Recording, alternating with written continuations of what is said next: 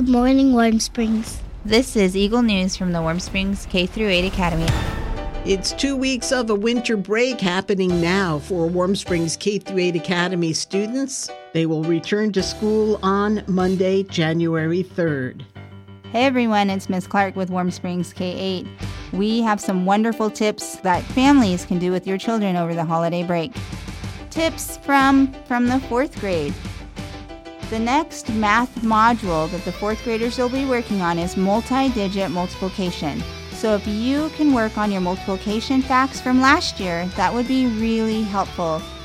Also, Miss Bothine in 4th grade has been so gracious to get flashcards for all of fourth grade. So if you have a fourth grader, they should be bringing home multiplication flashcards to work on. Thank you, Miss Bothine. Fifth graders can be reading throughout the break, either reading independently or reading to someone, or maybe reading to a younger sibling or younger cousins. That would be fabulous. Fifth graders are also working on multi digit multiplication, so any practice that you can give to them um, you can either check their work when they're done, or they can use their phone if they have one, or a tablet to check their own work. Um, just making sure that they're still practicing and training their math brain.